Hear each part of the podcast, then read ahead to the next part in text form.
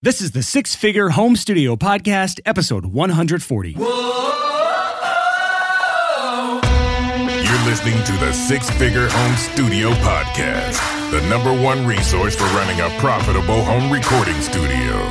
Now, your hosts, Brian Hood and Chris Graham. Welcome back to another episode of the Six Figure Home Studio Podcast. I am your host, Brian Hood, and I'm here with my bald, beautiful, amazing, purple shirted co host, Christopher J. Graham. Chris, how are you doing today, my friend? I'm doing great, buddy. How you doing? Doing good, man. Mainly because as of two days ago, FilePass has finally moved to a no credit card required free trial. Oh, that's cool. Yeah. So we can finally like people that would normally bail when you get to a free trial and they're like, enter your credit card to start your free trial. Those people that bail can now go back to FilePass and sign up for an actual free trial. So this is my short pitch. I'm in a good mood, and this is why I'm in a good mood. But short pitch, go to filepass.com right now, sign up for a free trial. By the way, even if you don't plan to use FilePass right now and you just want to play around with it, use like a side email address or a fake email address or whatever. Just create an account, start playing around with it so you know what to expect once you're ready to start using FilePass. I do that all the time. Like when I was trying out Pipedrive CRM, or using it to show examples, I would just sign up for fake accounts and, and and play around with it and decide if I liked it or not for when I was ready to actually use it. So that's my call to action. Go to filepass.com. I'm back to 100% by the way with COVID. I talked about it on the last week's episode Yeah. of the podcast, but I'm like finally back to 100% and have been released by the health department. So this is old news for people who listened to last week's episode, but since you weren't here last week, I'll share it with you so now you know. Congratulations on getting over the plague. The plague. Can I get like an I survived COVID and all I got was this stupid t-shirt? That's T-shirt? actually a pretty good idea. Yeah. Oh, man. I don't know too many people that have it. You're one of the only people. several of my friends have gotten it at this point, and several people have thought they've gotten it tested negative. More and more people around me are getting it. Nashville is starting to kind of increase. We're not as bad as like Atlanta and Miami, Houston, some of the hotspot cities, Yikes. but we're closing in on 10,000 cases here. We're getting close, I think. I may be wrong. There were seven or 8,000 cases here in Nashville. Huh. Intense. Well, I have had an interesting week. My dude, Kyle Whitaker, that works with me, Chris Graham Mastering, I just call him K Wit. K Wit. K Wit and I have uh, released version 2.0. What's that entail? Because you texted it to me and I was like, cool, dude, whatever. I don't really care. So, like, pitch me so that our listeners aren't responding like, cool, dude, I don't really freaking care. All right, so you want to bounce a bunch of files. Bounce Butler 2.0 is intelligent enough to retry a bounce if Pro Tools fails. I thought it already did that. It did it, but now it does multiple times and it's way, way more consistent. As you know, as a Pro Tools user, there are many different ways that Pro Tools can bite the dust. Yeah. And that can vary by version as well. Yeah, absolutely. So it's way better at that. You can drag and drop files into Bounce Butler and it's got like a list window now. And let's say you're like, I'm going to bounce a bunch of these files and I'm really nervous that they're not finishing and I need to go to dinner. And uh, I'll just text Bounce Butler and say, Hey, Bounce Butler, progress report. And Bounce Butler will be like, I've just bounced session 17 of 42. So for those people that are like control freaks and have to know every single thing, I'm the kind of guy I'm like, I don't want to know. Just like text me when you're done, you idiot. And that's the way I talk to automated intelligence things. Ooh, can that would be AI stands for automated intelligence? I like that. It could mean several things if you switch it around. It could also mean augmented intelligence. It doesn't, but I wish it did because that's the type of intelligence I'm into. This is so, this is the worst banter we've ever had. We've only promoted our stuff so far. Well, let's get into today's topic. Yeah, let's do it. That was probably our worst pre-show conversation we've ever had on the podcast. I would agree. This is the absolute bottom of the barrel. And you know what? Maybe I'll re-record it myself and I'll just pitch my product and not yours at all. Because I do the final edits and you never listen, so I could get away with that if I wanted to. This is true. We'll strive for better banter in the future, folks. Yeah. Today's episode is going to be about a topic that we've somehow again skipped for 140 episodes. I feel like there's always a topic that we've avoided for way too long. And this topic is cash flow. So before we get into this, what is cash flow, Chris? Just so people understand what cash flow is, it's something that people have heard that term, but they may not understand it. I hesitate to ask you because you take like 30 minutes to answer or something that could take one sentence to do, but I'm going to let you attempt it. Go for it. Okay. So when you're running a business, let me back up. Let me back up. When You, you're didn't- running you- a business, you had one sentence. what is there to back up from? I did that on purpose. I did that on purpose. okay. Okay. So if your business is going to go under, the number one reason your business will go under is cash flow problems. And what that basically means is that your income and your expenses were not synced up properly. It meant that you had too much expenses too quickly and not enough income quickly enough. There are so many ways that this can get messed up. All right, I'm going to stop you right there. Cash flow is the number left over at the end of the month when you take your income and you subtract your expenses, that money that's left over as cash flow. Mm. Now you can say the other things you were saying. That's a better example. So I had a friend of mine that ran a very, very successful printing company, and he had a cash flow issue because he had a huge, huge printing job. And we'll get more into the nitty gritty of the businessy terms that happened here, but he hadn't been paid yet. And he's waiting, and it's been like 100 days, and he's counting on this check. And I think they had, you know, bought some more equipment, they had had some expenses, and the check just wasn't showing up. But they had to have that check, or else they weren't going to make rent. And there was a cash flow issue. Yep. They had an invoice style business where it's like, I will do work and then you will pay me for that work after the end of that work. And if that gets messed up and I become too dependent on one project or one client or delivery by a certain date, things can get really, really messy. One of the most difficult expenses that you can have is next week here in the United States, it's your taxes. Tax day! Yeah. Yay! Actually, by the time this episode comes out, I think it will have been tax day. Is that true? No. Tomorrow's tax day when this episode airs.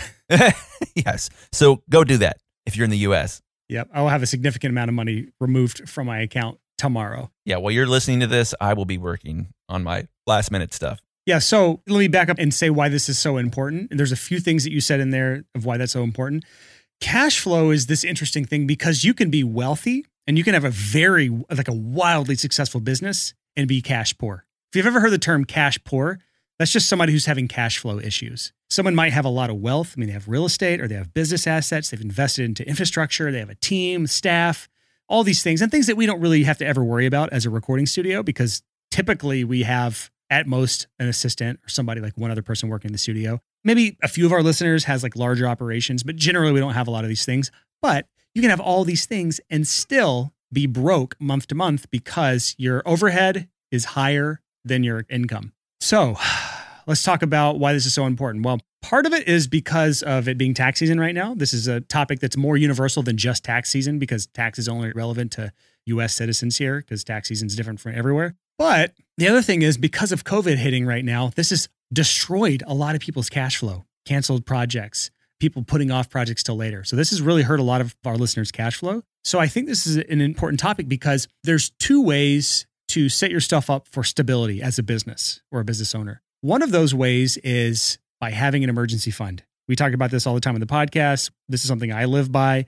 I have plenty of money in the bank for times that get tough because I want to be set up that when an unexpected, unprecedented event happens in my business or in the world at large, something I have no control over, I still have money to live off of no matter what. Most people didn't do that. And we can't just say, oh, have an emergency fund now, now that you need it. It's not something that's going to materialize out of thin air, something you should have done six months, 12 months ago. But what you can do is influence your business, change things up, and so that your cash flow is more stable now. And that's the second way you can have a happy, healthy business is by maintaining efficient, proper, cash positive business. And we're going to talk about that today. Some ways to maybe increase or stabilize your income, and then some ways to reduce or at least defer some expenses so that month to month you're cash flow positive. And if you're cash flow positive, you're likely not going to go out of business. It's when you have a string of negative cash flow months is when you hit bankruptcy. And that's why so many businesses right now are going out of business. They have a zero cash flow. they have no money coming in. They have billions of dollars in debt. And so they're having to file bankruptcy. Some of them will make it through bankruptcy. Bankruptcy, by the way, does not mean you're out of business for good. It's a misconception. But some businesses will make it to the other side. They will have restructured their debts. They'll find some new plan. They'll get an investor or whatever. In some businesses, that will be the last you see of them. Whatever's left over will be purchased by some bigger company who actually has better cash flow and a better business model. So that is my long preamble to this episode is really making sure people understand why cash flow is important and how it affects your business. And some of this will be very basic, but it's still really good reminders. Like even me doing this episode myself just reminds me that there's a lot of things that we're going to go over today that I'm not necessarily doing right now. And so I'm hoping this episode is still valuable to anyone, whether or not you have good cash flow in your business.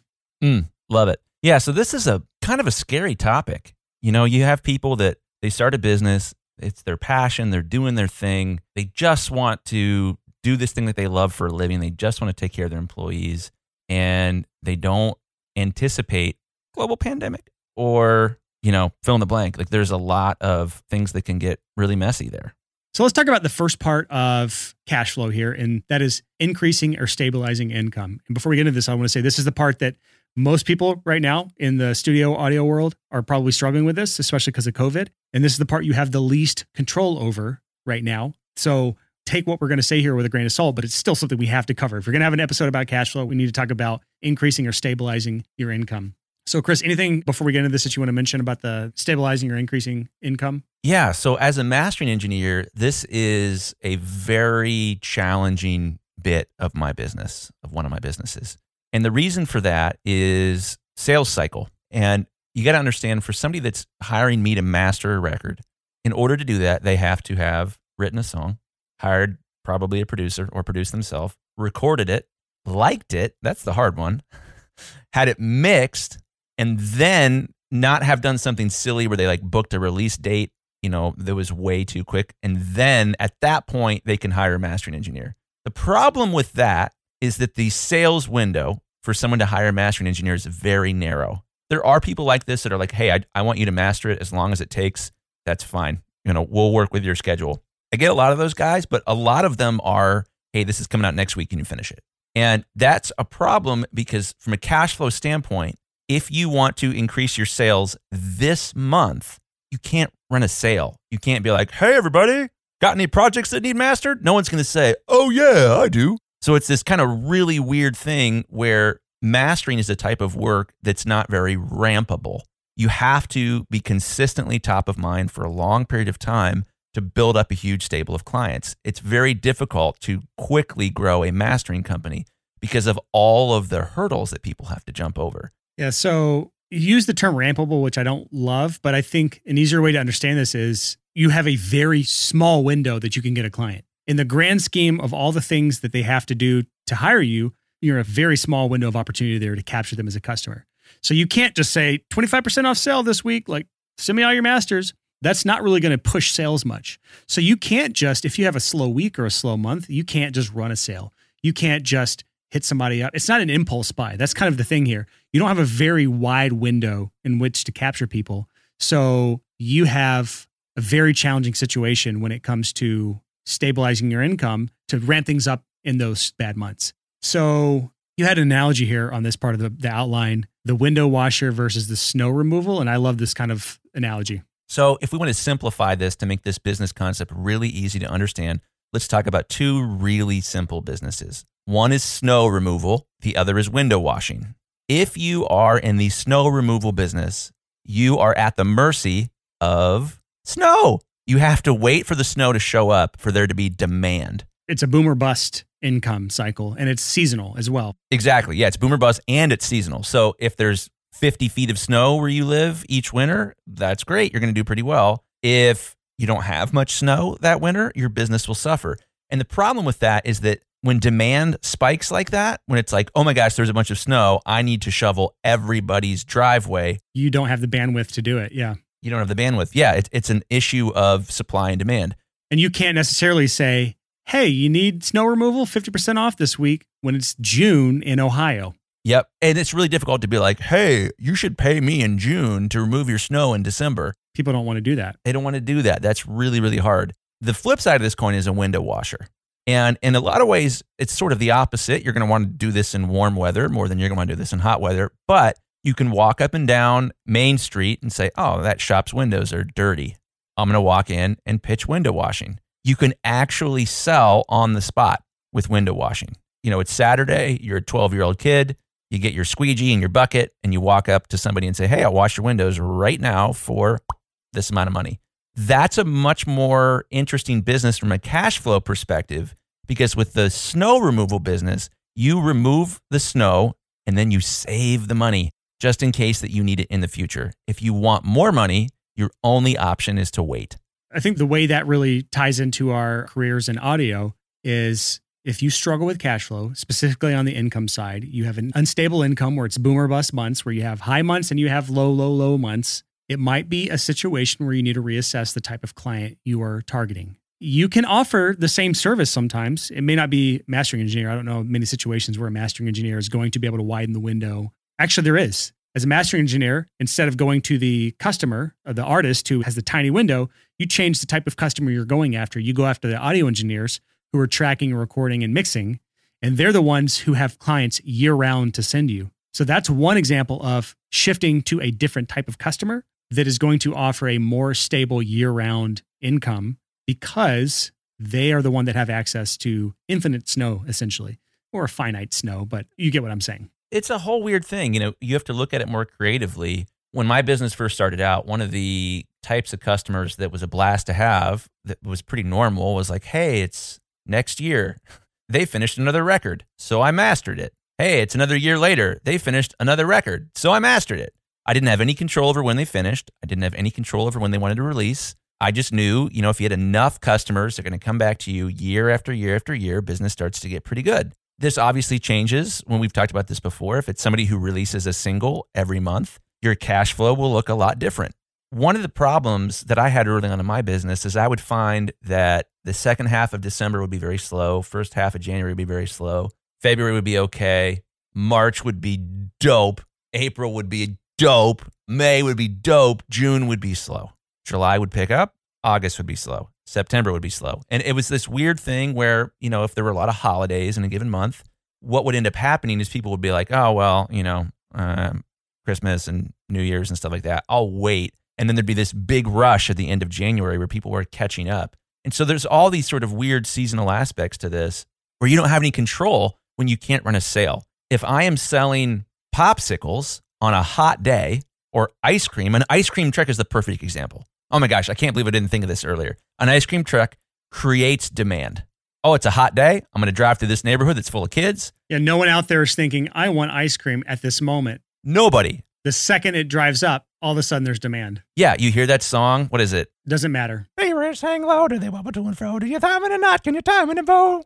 Can you throw 'em over your shoulder like a continental soldier? Do your ears hang low?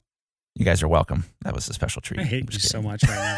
Can you get to the point? What is your point here? The point is crazy old dude with a giant mustache and the nasty van with a giant ice cream cone on the top starts driving around and all the kids are like, Here, take my money. I'll pay you five times what that's worth. Even though my mom's got the exact same thing in the freezer. they generate demand. They know, hey, if I just show up, I'm going to be able to sell stuff on the spot. So an ice cream man, especially one in Florida, Well, bring this back to audio. What's the point in audio that you're making? great encouragement to bring it back to audio. My point in audio is that if your business does not allow you to create demand on the spot, cash flow is hard. So my question is what audio thing creates demand on the spot? Great question. Well, obviously, I think mastering's probably the worst as that goes. I would guess that songwriting services would be up there, uh, production services. Actually, if you go back to episode 136, we talked about how you can make marketing 10 times easier by using the Motown model. I think that's probably the best example of creating a service that creates demand. People have a passion for something. They don't know it that there's a capability of someone taking their passion and and raw talent and shaping that into a fully produced track. That's probably a better idea of creating demand from scratch. And that's also the closest thing we have to this sort of like rampable client. Like you just show up to someone that has dirty windows and you clean their windows. It's that kind of business. Well, we talked about Rebecca Black and the song Friday. Should I sing that one too? Friday, Friday. Gotta get. That ruined that poor girl's life. You know how old she is now? She's probably pretty old. 23.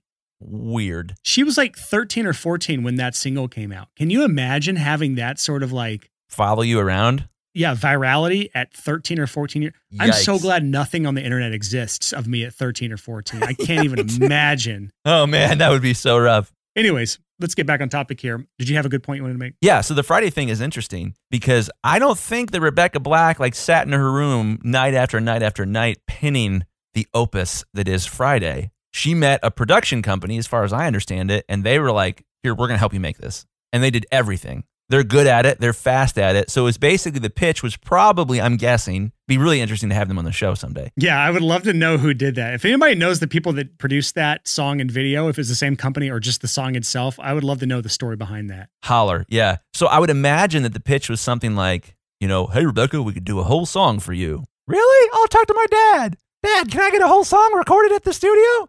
All right, I'm banning you. You're not doing that voice anymore today, first of all. And second of all, we're not talking about this anymore. If you want more on this sort of model, just go listen to episode 136, the Motown model. We're done. The point was, do you want this? Yes, let's do it today.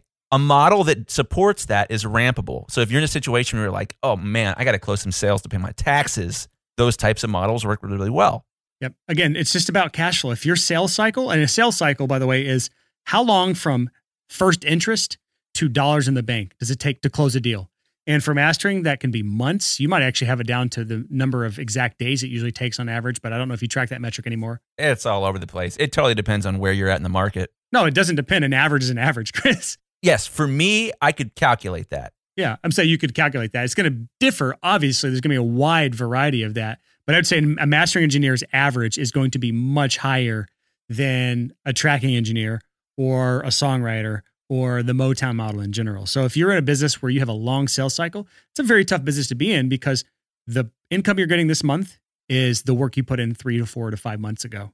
And you can't fix that if you start to have a string of bad months. You're screwed essentially on the income side of things. You can still work on the expenses side of things. And we're going to get to that because that's arguably the more important part of this conversation today. But you cannot change the income side if you have a long, long sales cycle. So it's a consideration, especially in times like these with COVID and no end in sight right now, and things actually getting worse in the US right now. It might be a situation where it's time to pivot to a new type of service or offer that you're doing in the audio world so that you have a shorter sales cycle. One good example of that is rap. You know, you look at, let's compare rap to metal. Metal takes a while to write. Dude, metal songs, man, I've written a good number of those in my life, and they take forever to write and demo out and revise and all that stuff. Yeah. Rap, on the other hand, it's like, hey, bring your notebook to the studio. Yeah, it's more lyrics, and then you generally in rap, and I don't know if this is the case for most rap artists, but you generally you buy the beats. You find somebody that they specialize in making beats. You hope that they buy the beats. Yeah, you you buy yeah you get the beats, and then you do the the you write the lyrics with them, or they write the lyrics, and you record the vocals over it. Yeah, three hour session's a pretty long session in rap, and that's something where if you want to fill up a session this afternoon that's suddenly open, there's a possibility of that. In metal, no, it's not. It's that's rough. There's just zero percent chance of that. Yeah way longer sales cycle. It takes people months to prepare for getting into the studio in the metal world. Yeah, fascinating stuff. Let's move on here on stabilizing and increasing income here. Next on the list, and we're not going to talk as much about the rest of these as we just talked about that one, but the next one is repeat clients. We've talked about this on the past on the podcast. If you go back to the episode with Mark Eckert, we talk about this in great detail. Episode 68, using Instagram marketing to build a recurring income business or whatever with Mark Eckert. Have you ever actually sat down and thought about where your next client will come from? Most freelancers don't, because most freelancers' number one strategy for getting new clients is something called hope marketing. And if that sounds like you, you're not alone. Most freelancers think that just by putting out great work, clients will come banging down your door to hire you. Now, while you obviously do need to be good at what you do, we both know that this strategy does not work. Otherwise, your calendar would be 100% booked solid with amazing projects from your ideal clients. So, to help you with this fight against hopium addiction, I'm excited to announce that our flagship coaching program, Clients by Design, has finally opened up applications again. This transformational coaching journey is not a one size fits all, it's tailor made just for you. We'll do a deep dive into your business to see what's missing, and we'll lay out a step by step roadmap to guide you over the next six to eight months. And here's the best part we don't just give you the plan and send you on your way, we give you personal one on one help so you never get stuck.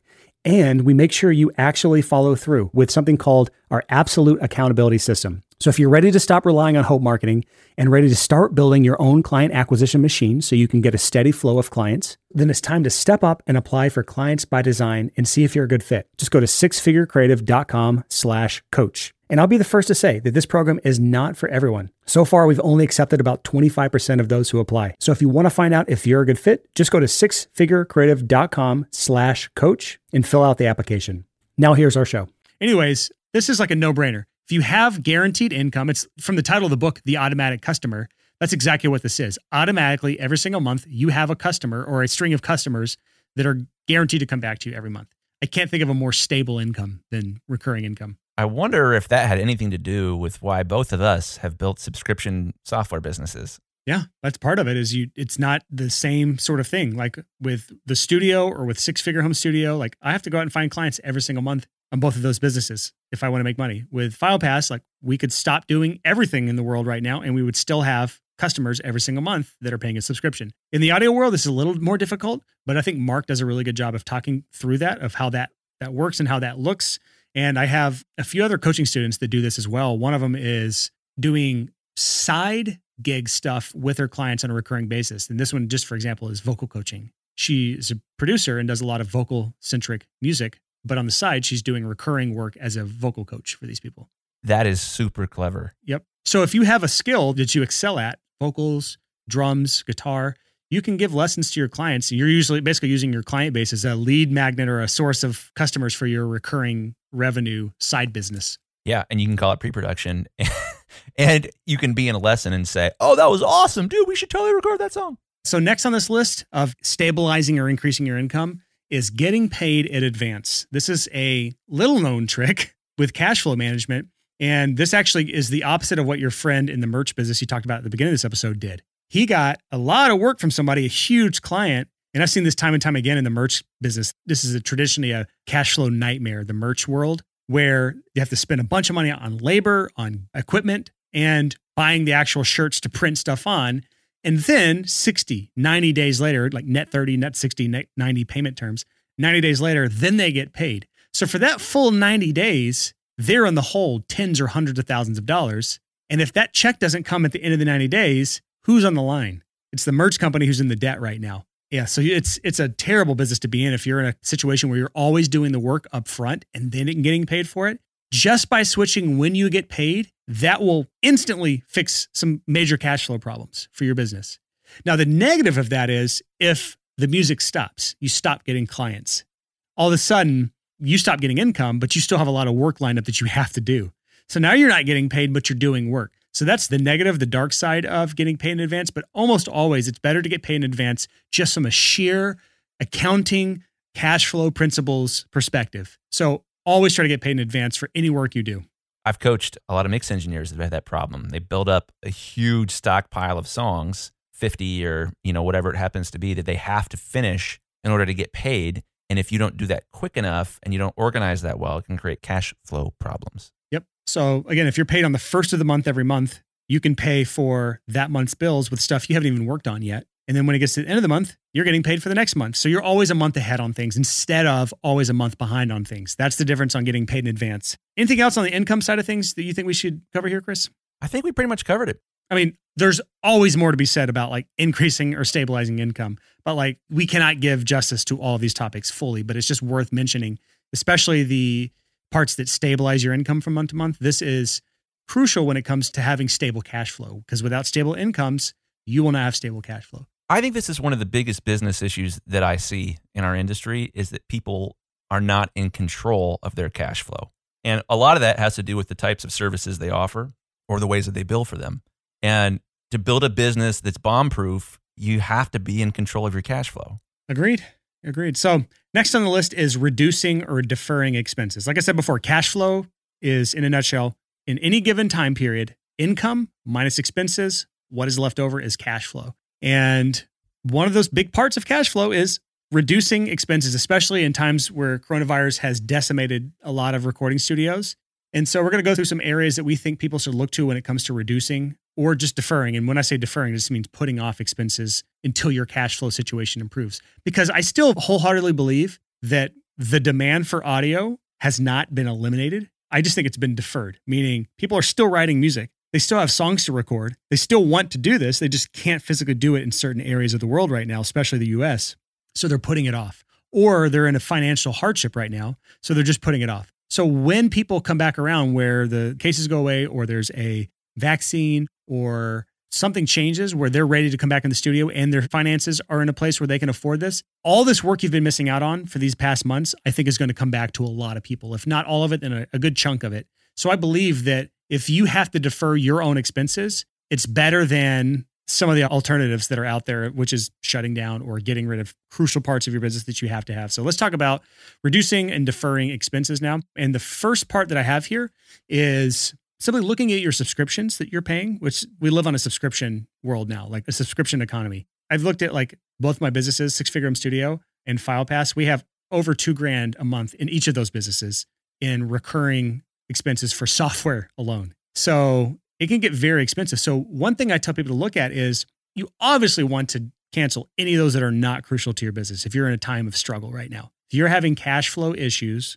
cancel those subscriptions that you're no longer making use of all those nice to have things or like aspirational things you signed up for that you were waiting for to use one day, get rid of them. They're not helping your cash flow. But second of all, most of those have an annual or a monthly option. There's pros and cons for each of those two, and one is not necessarily better than the other. It depends on where you are in a cash flow perspective. Monthly is almost always more expensive to pay for a software product than the annual plans. For a year of FilePass, it's like $468 on our Pro plan, which is about $39 a month. But for a month of FilePass, it's $49 if you don't pay an annual plan. So there's a pretty big difference there on your expenses. So you can save, basically get two free months of FilePass if you sign on the yearly. But if you're struggling on a month to month basis, you're actually better off just paying the month to month because you can't afford that 400 and something dollars this month. So if you're on a year long cash flow outlook where you're saying, okay, I have money in the bank, things are stable, I need to reduce my overall cash burden for the entire year, move to annual plans for everything that you can because you'll save more money in the long run. But if you're struggling on a month to month basis, you can't afford that $500, that $300, that $600 yearly annual plan that hits this month and the two that hit next month. And it really hurts you on a month to month basis because you forget when those subscriptions come up.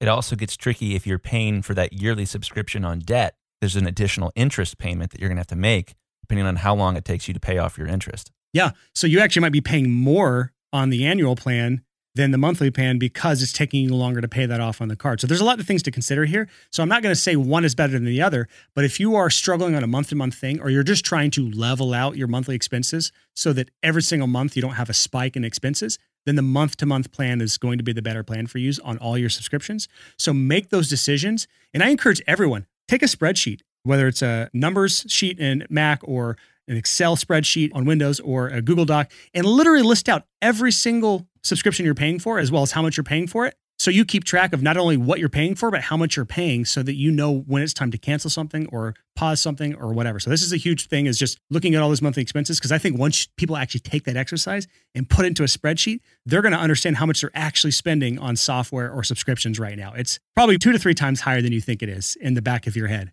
Next is removing all unnecessary expenses. And the reason I put this here, because this is not just talking about subscriptions. The reason I'm talking about this is because there's several people that I've talked to in group coaching calls that are going through some struggles right now in their studios. Some people are losing their facilities. Some people are having to move out because of something happened to the landlord that they were renting from. They lost the property. So crazy stuff's happening.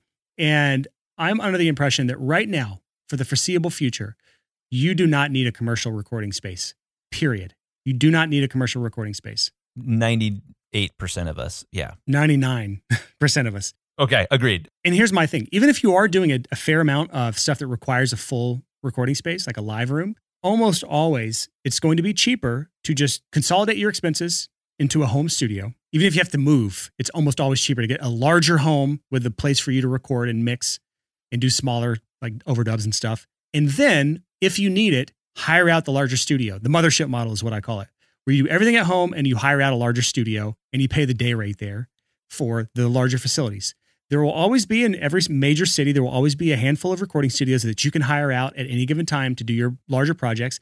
And I've yet to meet someone who it made more sense to own or rent a massive space like that compared to just having a much leaner home studio and renting those out occasionally when it makes sense. Because what you can do now, when you don't have those expenses looming over you, you can now give clients the option do you want to do program drums? Or do you want to spend $400 a day on this commercial studio? You can give options for things, and that way it's on their terms. And if they can't afford it, you don't lose the gig. You have the option too.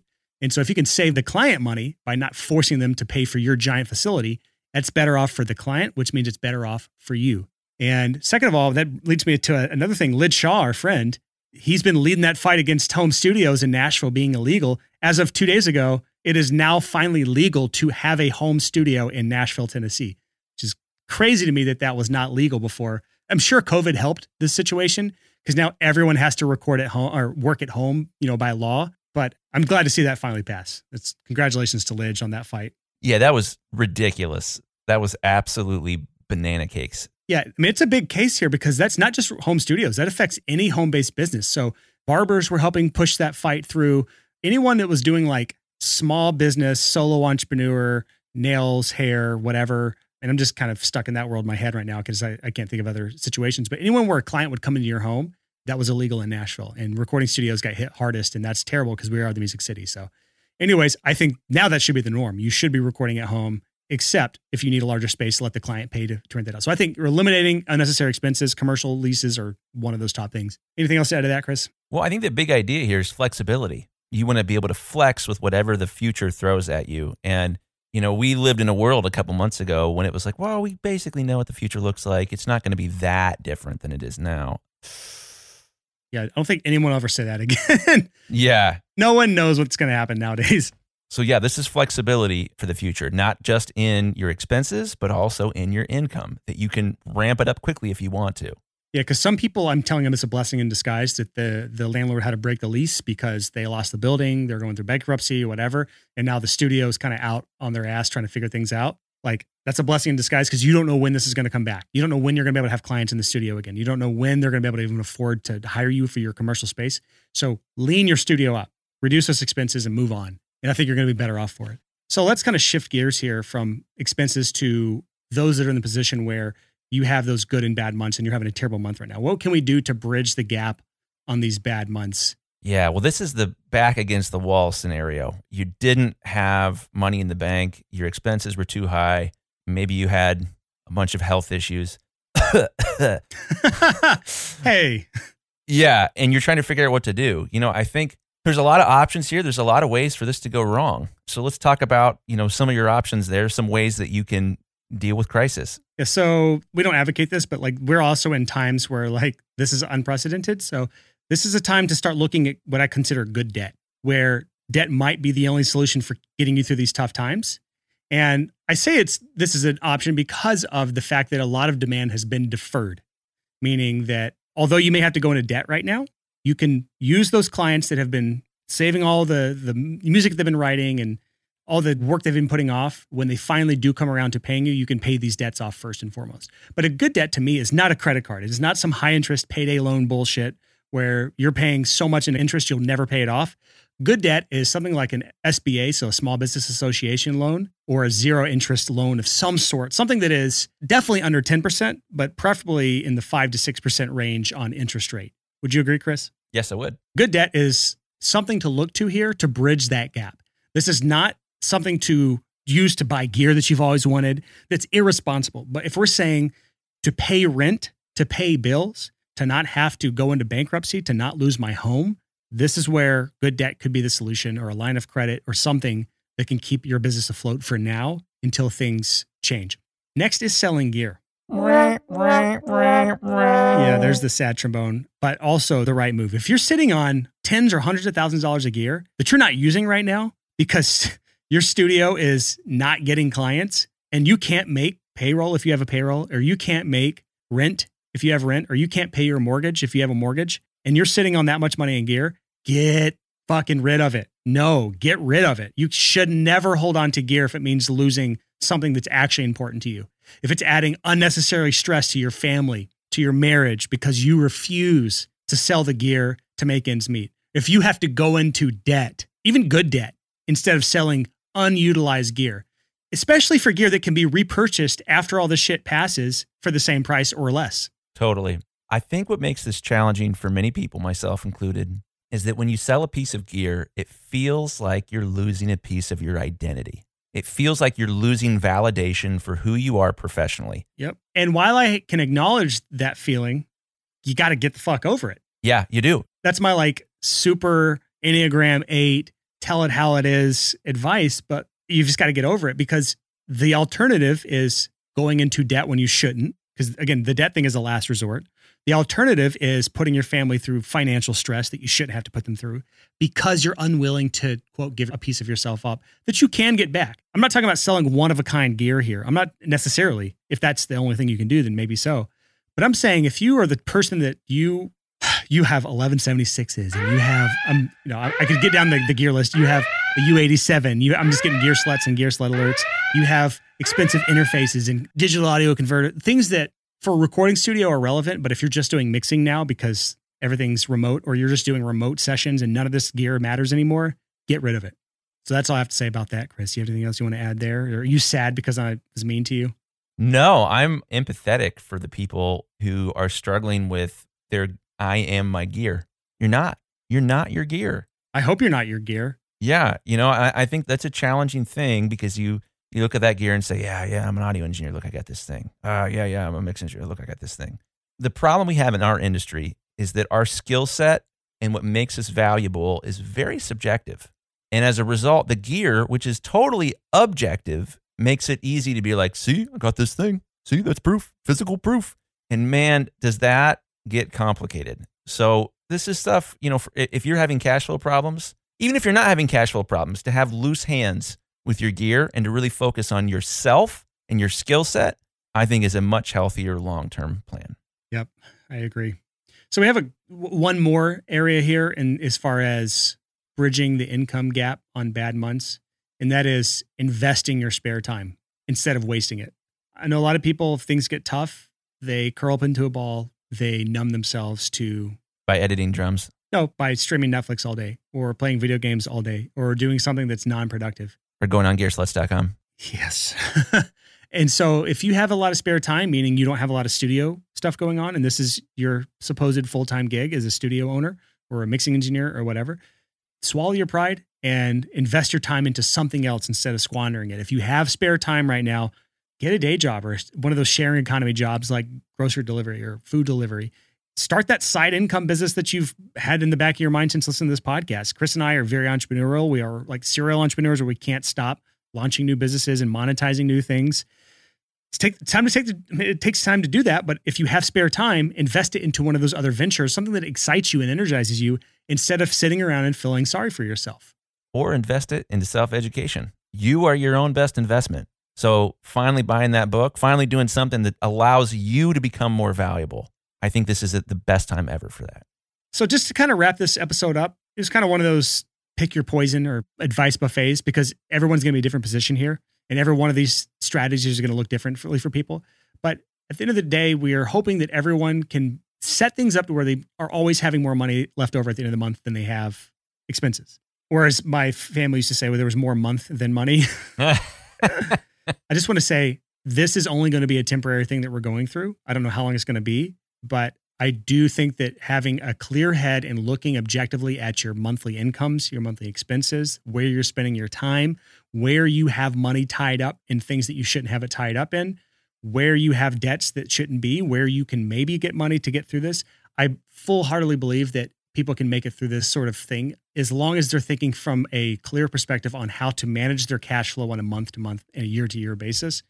And that's honestly the only key to making it through this is managing your cash flow in these crazily uncertain times. And yeah, anything else to add to this, Chris? That's it, man. I think you did a beautiful job. So that is it for this episode of the Six Figure Home Studio Podcast. Hopefully, there's some tidbits for you to take away here and help improve the cash flow situation of your business for these very tough months that some people are going through right now. Or for any of you that things are going great right now, business is booming for you right now you'll at least have some strategies and things to implement in the future if you ever hit a cash flow crunch. And even if you have a good business, by the way, you can still hit cash flow crunches or you can still be cash poor in the future. So this episode will likely have something that you can take away and implement in your business at some point in the future when that time comes. For anyone whose business is booming right now, things are busy, you got a lot of projects going on. I know it can be a little bit tedious to try to keep on top of multiple projects if you're juggling a lot at the same time. This goes for busy mixing engineers, busy mastering engineers, um, anyone that's doing a lot of projects at the same time.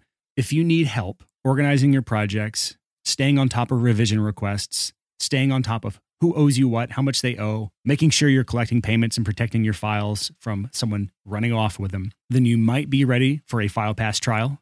If you're wondering what FilePass was, we mentioned at the beginning of this episode, FilePass is just a file sharing platform built for the audio industry. We have a free 14 day trial right now for anyone who needs help organizing their projects, collecting files from clients, getting revision requests with timestamp comments, and if you want lossless streaming, meaning your clients are streaming the full quality WAV file, just go to filepass.com, sign up for a free trial. And now you don't have to enter a credit card for your free trial. So that's great for anyone who's just been on the fence about this right now.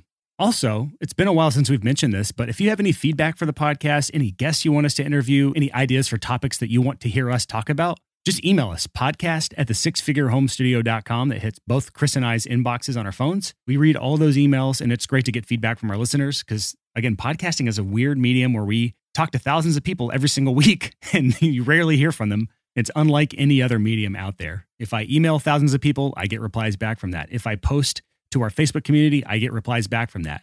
Podcasting is this, is this weird one way communication medium. And so it can be a little weird to be speaking to thousands of people every single week and not have continuous feedback on how we can improve or, or things you want us to talk about. So always, always, always reach out to us if you have ideas or feedback or input. Podcast at the sixfigurehomestudio.com. That is it for this week. We'll be back at you next week, bright and early at 6 a.m. for another episode. Until next time, thank you so much for listening and happy hustling. Whoa.